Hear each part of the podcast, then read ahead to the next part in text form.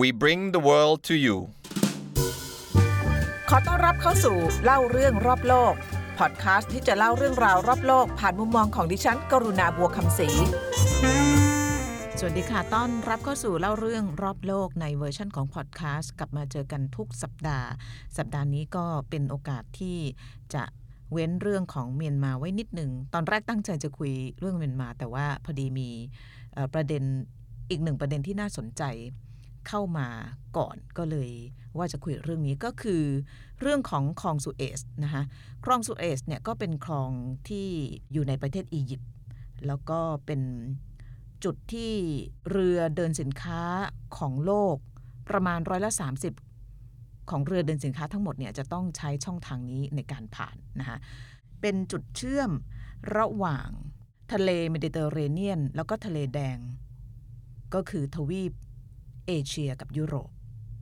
เวลาแต่ก่อนเขาจะเดินเรือเนี่ย ถ้าจำกันได้ใครเคยเรียนประวัติศาสตร์วัสโกดากามาใช่ไหมที่ตอนนั้นเดินเรือเนี่ยต้องไปแหลมกูดโฮปนะของประเทศแอฟริกาใต้ตอนนี้ เพราะว่าแต่ก่อนไม่มีคลองสุเอซพอมีคลองสุเอซปั๊บเนี่ยก็ทำให้การเดินเรือเนี่ยสามารถที่จะทำได้สั้นขึ้น ก็คือย่นระยะเวลาในการเดินทางข้ามทวีปเนี่ยประมาณ 40%ก็เลยทำให้คลองแห่งนี้เนี่ยมีความสำคัญมากในแง่ของยุทธศาสตร์นะคะ ก็อย่างที่บอกเป็นเส้นทางลัดของการเดินเรือจากฝั่งยุโรปไปเอเชีย ความยาวเนี่ยประมาณ 193 กิโลเมตร ก็ประมาณสักกรุงเทพหัวหินน่าจะได้นะคะกรุงเทพหัวหินก็ยาวนะ ยาวยาว ทีนี้ก็เป็นคลองที่ผ่านร้อนผ่านหนาวมาพอสมควรนะคะมีเรื่องราวเยอะแยะมากมายในประวัติศาสตร์ แต่ว่าวันนี้เนี่ยที่กลับเป็นข่าวเนี่ยเพราะว่าอะไร เพราะว่าอยู่ๆก็มีเรือยักษ์ลำหนึ่งไปเกยตื้นนะไปเกยตื้น จริง ๆ ก็ไม่ใช่เรื่องน่าขำเท่าไหร่เพราะว่ากำลังเป็นวิกฤตและอาจจะกระทบเราด้วย เพราะว่าราคาสินค้าโดยเฉพาะราคาน้ำมันอาจจะเพิ่มขึ้น เนื่องจากเรือไปขวางทำให้เรือขนส่งสินค้าซึ่งเคยใช้เส้นทางนี้เนี่ย ต้องกลับไปใช้เส้นทางเดิมก็คือไปผ่านแหลมกูดโฮปนะคะทำให้สมมติดิฉันสั่งของหรือว่าบริษัทอะไรเขาสั่งอะไรมาเนี่ยจากยุโรปเนี่ยจะมาถึงเอเชียต้องใช้เวลาเพิ่มขึ้นเกือบ2 สัปดาห์ ก็คาดว่าผลกระทบเนี่ยมากมายมหาศาลนะคะมีการประเมินชั่วโมงหนึ่งเนี่ย เป็นหมื่นหมื่นล้านบาทนะคะตอนนี้บริษัทเรือเจ้าของเนี่ยกำลังเหงื่อตกเลยนะคะเพราะว่าจะชดเชยยังไงนะคะเป็นเรือที่ชื่อเรือ Ever Given โอ้โหชื่อก็ดีมันชื่อนี้ชื่อตั้งมาให้เรื่องนี้โดยเฉพาะเลยหรือเปล่า เป็นสิ่งที่สามารถให้ได้กับเธอนะคะ Ever Given เป็นเรือขนส่งสินค้านะคะขนาดก็ใหญ่นะคะเดี๋ยวดูนิดนึงขนาด ความยาวของเรือเนี่ย400 เมตร ตัวเรือกว้าง 59 เมตร น้ำหนัก 220,000 ตันโอ้มันหนักมาก เพราะว่ามันบรรทุกสินค้ามานะคะแต่ว่าคำถามก็คือว่าแล้วเขาไม่ได้คิดมาก่อนเหรอว่าคลองเนี่ยมันผ่านไม่ได้เขาคิดมาแล้ว คือคลองเนี่ยมันมันควรจะต้องผ่านได้นะคะเพราะว่าเรือเนี่ยมันกว้าง 59 เมตร แต่ว่าคลองสุเอซเนี่ยกว้าง 200 เมตรนะคะแต่ว่าส่วนที่เป็นร่องน้ำลึกเนี่ย กว้างประมาณ 121 เมตร เอาเอาช่วงที่ร่องน้ำลึกกว้างมากที่สุดแล้วกันนะคะ เพราะว่าพอเรือมันหนักเนี่ยมันมันจะไปเอาตรงกว้างเลยทั้งหมดเนี่ยมันอาจจะไม่แฟร์เท่าไหร่เอาตรงที่ร่องน้ำลึกที่สุดแล้วกัน 121 เมตร เปรียบเทียบกับตัวเรือที่กว้าง 59 เมตรเนี่ยก็เหลือกินนะคะสวนกันได้ด้วยมั้งเนาะ59บวก59 เป็นเท่าไหร่ 118 กับ 121 เออ สวนกันได้แต่ก็เฉียดเฉียดเอาไม่สวนแล้วกันนะคะเพราะว่าเขามี traffic control ก็คือว่าเวลาเวลาเข้าเวลาออกเนี่ยเขาจะมีการให้สัญญาณกันอยู่แล้ว เอาเป็นว่าตัวเรือกว้าง 59 แต่ส่วนร่องน้ำลึกที่สุดของคลองเนี่ย 121 เมตร มันไปได้สบายๆแต่ปัญหามันเกิดขึ้นเพราะว่าไอ้ช่วงที่เรือลำนี้มันผ่านเนี่ยปรากฏว่ามันเกิดพายุทะเลทราย เรือมันก็เลยหักหัว ปรากฏว่าไอ้ตัวที่มันมีปัญหาก็คือไอ้ความยาวของมันเนี่ยคือ 400 เมตรท่านผู้ฟัง 400 เมตร แล้วไอ้คลองกว้างที่สุดเนี่ยมันแค่ 200 เมตรเต็มที่นะคะหรือว่า 121 ถ้าเราจะส่วนที่ลึกที่สุดเนี่ยไอ้ความยาวมาขวางเนี่ยมันก็ไปไหนไม่ได้ใช่ไหมมันก็คาคลองอยู่อย่างนั้นเนี่ยนึกภาพออกไหมคะมันเกยตื้นเหมือนวายวานเกยตื้นน่ะแต่แต่วานเกยตื้นเนี่ยมันก็ต้องช่วยกัน เอาวานออกแล้วก็ไปปล่อยในน้ำลึก ซึ่งตอนนี้เขาก็มีความพยายามในการที่จะเอาไอเรือ Ever Given เนี่ยชอบชื่อมาก ออกมาให้ได้ แต่ก็ยังออกไม่ได้ เพราะว่าปัญหาทางเทคนิคมันเยอะมากนะคะวิธีที่เขาทำเนี่ยก็คือเอาเบสิกง่าย ๆ เลยก็คือเอาเรือที่เล็กกว่านะคะไปลากมันออกใช้ 8 ลำเนี่ยมันก็ขยับไปได้นิดเดียวเองนะคะอันที่สองถามว่าแล้วจะ เอาผ่องถ่ายพวกน้ำมงน้ำมันสินค้าให้เรือมันเบาขึ้น เพื่อที่จะผลักเรือให้มันมาอยู่ในทิศทางที่มันออกจากคลองได้ไหม มันก็หน้าในทางเทคนิคมันก็ควรจะทำได้นะคะคือในทางทฤษฎีมันก็ควรจะทำได้ แต่ว่าเขาบอกว่าการผ่องถ่ายน้ำหนักเนี่ยมันก็ไม่ง่าย เพราะว่าเรือเนี่ยอาจจะเสียศูนย์ เสียการทรงตัว เสียสมดุลนะคะทำได้แต่ว่ามัน มันละเอียดอ่อนต้องใช้เวลานะคะต้องคำนวณเป๊ะๆเลยต้องใช้หลักพลศาสตร์หลักใครเรียนเลขเรียนฟิสิกส์มาคงเข้าใจนะฉันไม่รู้เรื่องแต่ว่า อันนี้คือออพูดมาจากที่ผู้เชี่ยวชาญค่อยสัมภาษณ์นะคะเเขาบอกว่าถ้าทำไม่ดีเนี่ยเรือมันก็จะแตกหักได้นะคะเพราะว่ามันต้องมีอะไรนะการคำนวณแบบ ค่าโน้มถ่วงค่าอะไรเนี่ยให้มันสมดุลกันนะเพราะว่าไอ้ไอ้ไอ้จุดที่มันไปติดเนี่ยมันก็สุ่มเสี่ยงต่อการที่เรือมันจะเสียหายด้วยนะคะแล้วก็เวลาเราผ่องถ่ายน้ำหนักออกจากเรือเนี่ยมาออกข้างหนึ่งเยอะกว่าข้างหนึ่งมันก็จะงงๆนะคะเพราะฉะนั้นทางนี้ก็ยังเป็นไปได้แต่ว่าก็จะใช้เวลาแล้วก็ไม่รู้ว่าเท่าไหร่นะคะแต่ยังไงก็ต้องไอไอไอตัวนี้ออกมาให้ได้นะคะ อีกวิธีหนึ่งก็คือการขุดลอกคลอง อืม เอาพวกคือไม่มีภาพให้ดูเนาะคลองเนี่ยมันไม่ได้เป็นแบบลงไปเป๊ะๆมันจะเป็นเหมือนสามเหลี่ยม แล้วก็มีมีมีพื้นเป็นเป็นสี่เหลี่ยมพื้นผ้า คือมันไม่ได้เป็นแบบว่าเขาเรียกตั้งฉากอะเออ มันจะเป็นเฉียงเฉียง ส่วนหนึ่งที่เข้าใจว่าคงเป็นหลักการในการสร้างคลองหรือว่าขุดคลองอะที่เขาจะไม่ทำเป็นตั้งฉาก เพราะว่าเวลาเรือมันเดินผ่านเวลาเกิดน้ำกระชอกหรือว่าอะไรก็ตามมันจะเกิดการกัดเซาะได้ เพราะฉะนั้นการดีไซน์ขุดคลองเนี่ยเราจะสังเกตเห็นนะคะว่าเขาจะไม่ขุดให้มันเป็นตั้งฉาก ทีนี้ที่เขาทำกันก็คือพยายามจะขุดลอกคลอง ซึ่ง ตอนนี้ก็มีความพยายามทำอยู่นะคะ บริษัทที่เขาดูแลรับผิดชอบตรงนี้เอาทรายเอาโคลนออก แต่ว่าก็ต้องใช้เวลาเหมือนกัน คือยังไงก็ต้องเอาออกไม่ได้อะมันเอาออกมาไม่ได้ มันก็ปวนไปทั่วโลกนะคะมีโควิด ก็ปวดหัวจะตายอยู่แล้ว มันเจอไอ้นี่อีกนะคะแล้วการขนส่งทางเรือเนี่ยก็เป็นวิธีที่สำคัญมาก คือขนส่งมันได้หลายทาง อีกทางหนึ่งคือทางเครื่องบิน แต่ครั้งบินมันก็แพงใช่ไหมส่วนใหญ่ ไอ้สินค้าที่มาทางเอเชีย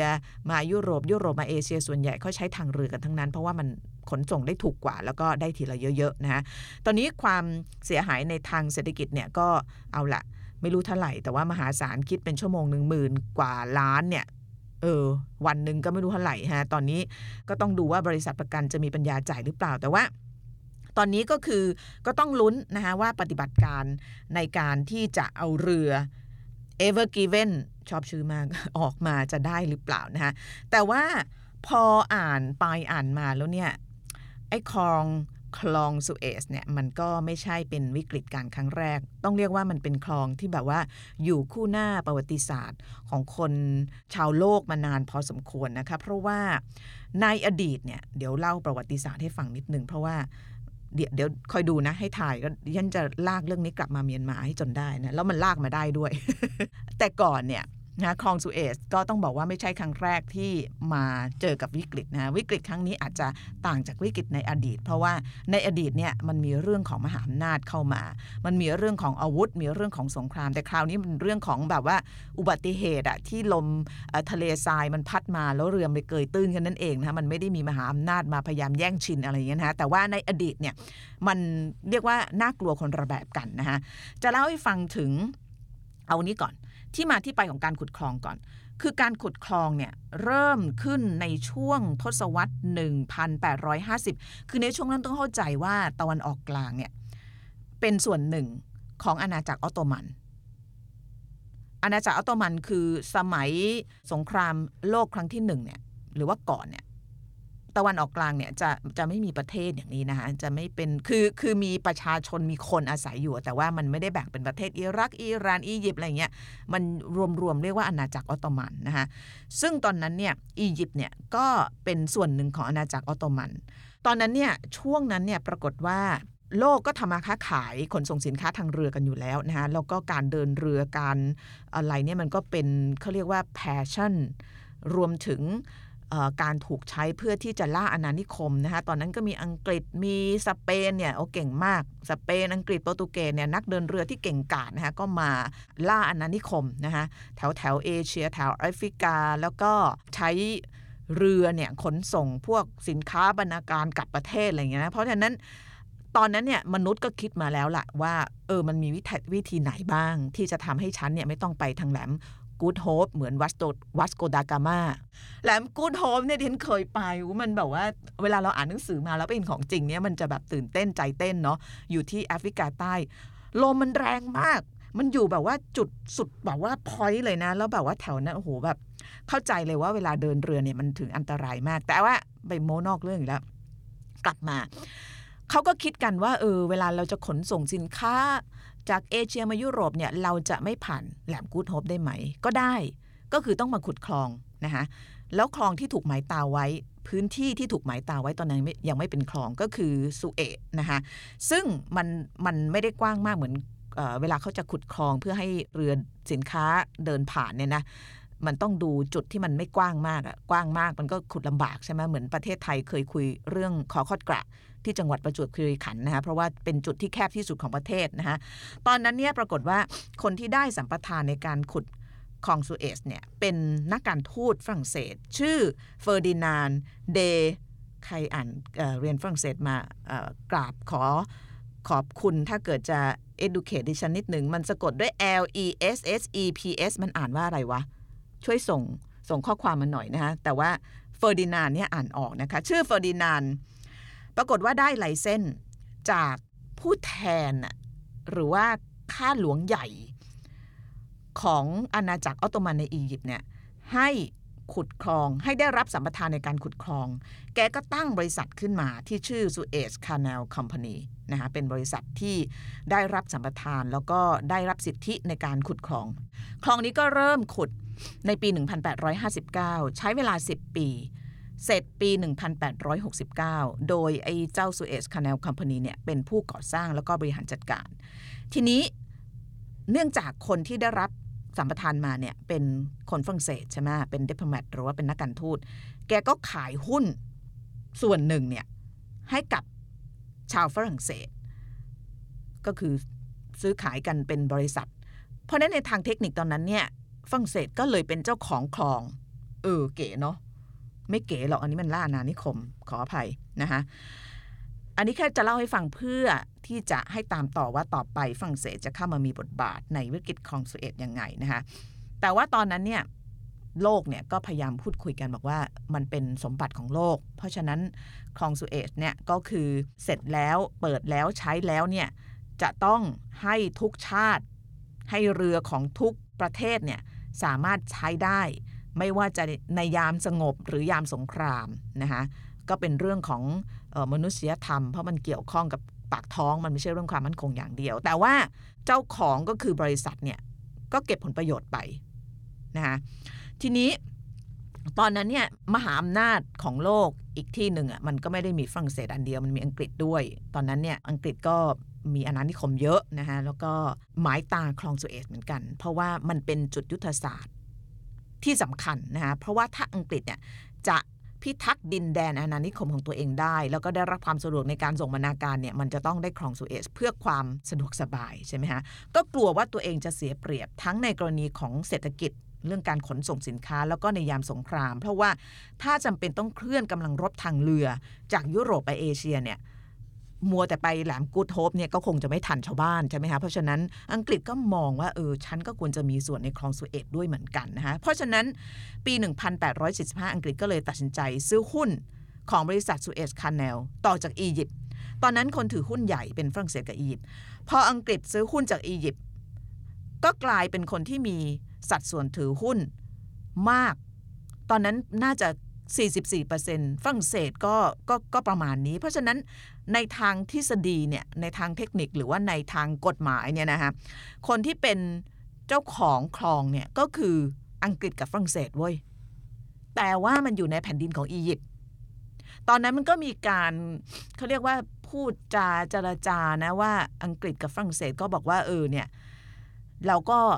แบบไม่ได้เข้ามาตักตวงผลประโยชน์อย่างเดียวนะ เราก็จะให้นู่นให้นี่กับอียิปต์นะ เราไม่ได้แบบว่าเราก็รู้นะว่าเรามาใช้แผ่นดินของตัวนะ เพราะฉะนั้นเราก็ไม่ได้มากอบโกยอย่างเดียว เราก็จะให้คืนด้วย ก็ไปสัญญากับทางอียิปต์ตอนนั้นเนี่ยอียิปต์เนี่ยปรากฏว่าเขากำลังจะเรียกว่าสร้างอินฟราสตรักเจอร์อันหนึ่ง ซึ่งเขามองว่ามันสำคัญกับประเทศมากก็คือสร้างเขื่อนนะคะเขื่อนก็จะผลิตกระแสไฟฟ้า บริหารจัดการน้ำเขื่อนอัสวานนะคะอัสวานอัสวานนี่ก็เป็นเขื่อนที่ใหญ่มากในอียิปต์ปรากฏตอนนั้นเนี่ยอียิปต์มีผู้นำก็คือโอ้คนนี้คนนี้แบบว่าต้องอ่านเลยนะเนียนก็ไม่ได้อ่านเรื่องของท่านมานานแล้วอยากจะกลับไปอ่านมาก เพราะว่าเป็นคนที่น่าสนใจมาก ตอนนั้นอ่านเนี่ยมันเป็นส่วนหนึ่งของประวัติศาสตร์ สงครามโลก หลังสงครามโลกของอเมริกา แต่ว่าไม่เคยอ่านหนังสือเกี่ยวกับท่านผู้นำอียิปต์คนนี้โดยตรงก็คือกาเมลอับเดนนัสเซอร์นะคะคนนั้นเนี่ย ตอนนั้นเนี่ยนัสเซอร์เนี่ยเป็นประธานาธิบดีอียิปต์ก็รู้สึกว่า เออ เราอยากจะสร้างเขื่อน เราอยากจะพัฒนาประเทศแต่เราไม่มีเงิน แล้วแล้วเราจะทำยังไงดี แล้วก็หันไปมองที่คลองสุเอซตอนนั้นคลองสุเอซก็ทำรายได้มหาศาลให้กับอังกฤษกับฝรั่งเศส ในฐานะผู้ถือหุ้นใหญ่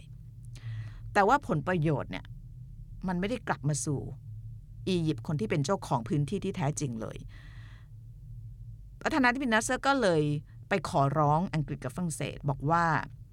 ของงบประมาณส่วนหนึ่ง หรือเงินส่วนหนึ่งที่อังกฤษกับฝรั่งเศสได้จากการเก็บค่าผ่านทางเนี่ย อืม เป็นจิโกปากซอยนั่งเก็บค่าผ่านทางเหมือนเสือนอนกินหรือเปล่าไม่รู้ก็คงใช่เนาะนั่นแหละ ซึ่งตอนนั้นเนี่ยตามประวัติศาสตร์เนี่ยเขาบอกอังกฤษฝรั่งเศสรับปากประธานาธิบดีนัสเซอร์ ว่าจะให้ความช่วยเหลือทางการเงินในการสร้างเขื่อนอัสวาน แต่ว่าปรากฏ ตอนนั้น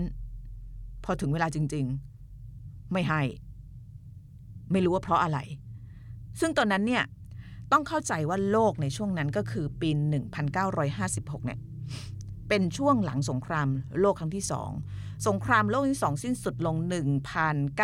1945 เพราะฉะนั้น 1956 คือช่วงสงครามเย็น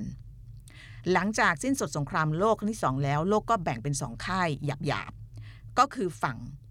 คอมมิวนิสต์กับฝั่งเสรีนิยม ฝั่งเสรีนิยมก็คือสหรัฐอังกฤษฝรั่งเศสแถวๆเนี้ยนะคะฝั่งคอมมิวนิสต์ก็คือสหภาพโซเวียตจีน แล้วก็แถวยุโรปตะวันออก ปรากฏว่า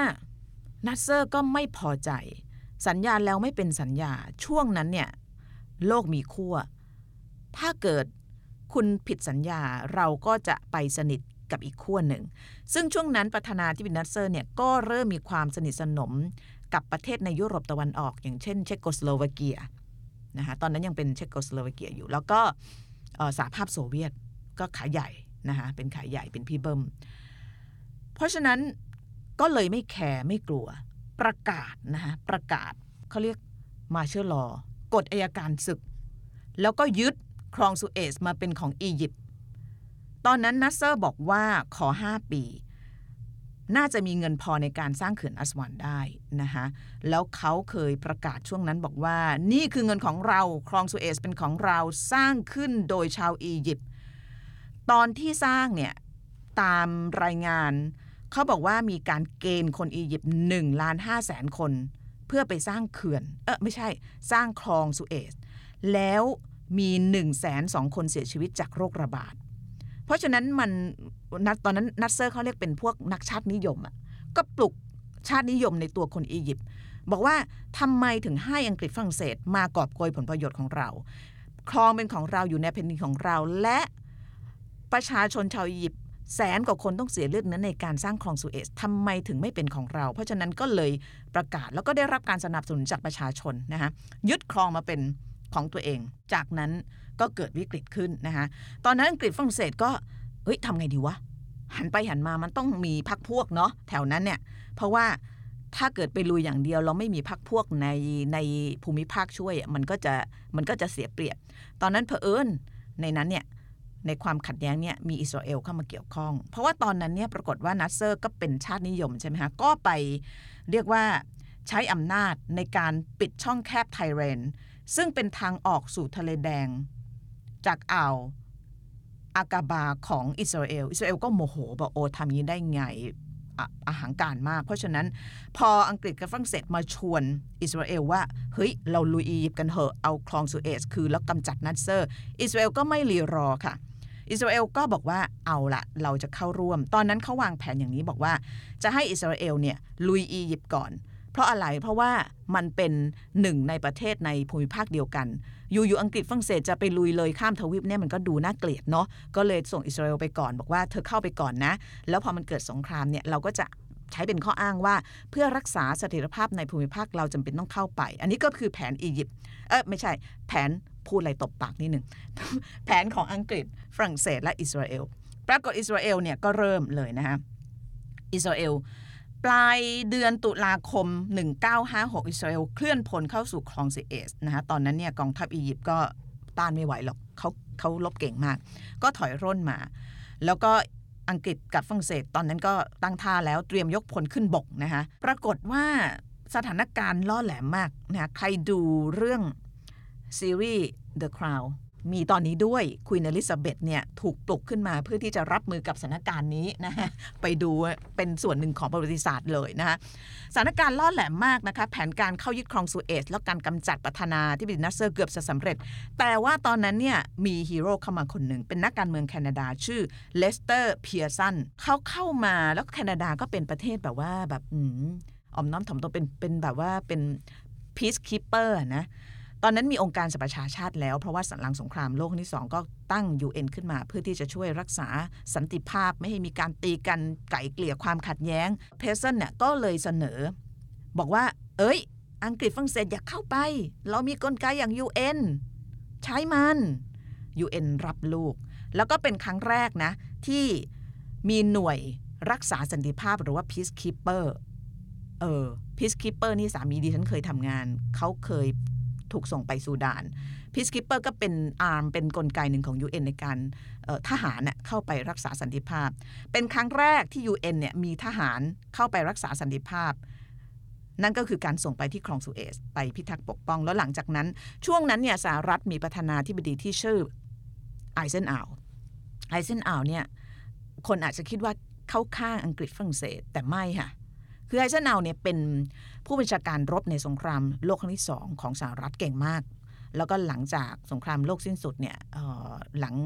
หมดประธานาธิบดีทรูแมนเนี่ยแกก็ลงสมัครรับเลือกตั้งในนามพรรคริพับลิกันแล้วก็ได้รับเลือกตั้งคือเป็นนายพลที่คนรักมาก แล้วก็เก่งเรื่องการรบ แล้วก็เป็นคนที่ทำให้สหภาพยุโรปฟื้นตัวหลังสงครามโลก เพราะว่าเกิดแผนมาชลล์ที่เอาความช่วยเหลือลงไปยุโรปนายพลไอเซนาวก็มองสถานการณ์แล้วก็ไม่ค่อยชอบใจบอกว่า เออถ้าเกิดสหรัฐกับฝรั่งเศสเอไม่ใช่อังกฤษกับฝรั่งเศสทำอย่างเงี้ยมันไม่ดี เพราะอะไร เพราะว่ากลัวว่าสหภาพโซเวียตเนี่ยจะลุกแล้วก็อารวาสช่วงนั้นเนี่ยคือคือสงครามเย็นเนี่ยต้องระวังกันถึงขีดสุดมากไม่ให้มันเกิดแบบ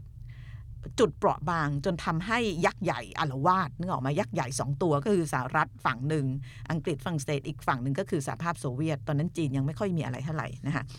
ก็มีแล้วแต่ว่าก็สหภาพโซเวียตเขาจะเขาจะแข็งแรงกว่า ตอนนั้นในเส้นอ่าวก็กลัวนะคะว่าพฤติกรรมของอังกฤษฝรั่งเศสในตอนเนี้ยอาจจะทำให้สหภาพโซเวียตเข้าแทรกแซงได้ ก็เลยใช้กลไกขององค์การสหประชาชาติเนี่ยกดดันให้อังกฤษฝรั่งเศสถอนทัพออกไป ในเดือนธันวาคมปี 1956 ถือเป็นจุดจบของอิทธิพลของอังกฤษในคลองสุเอซลาไปก่อนค่ะ สวัสดีค่ะ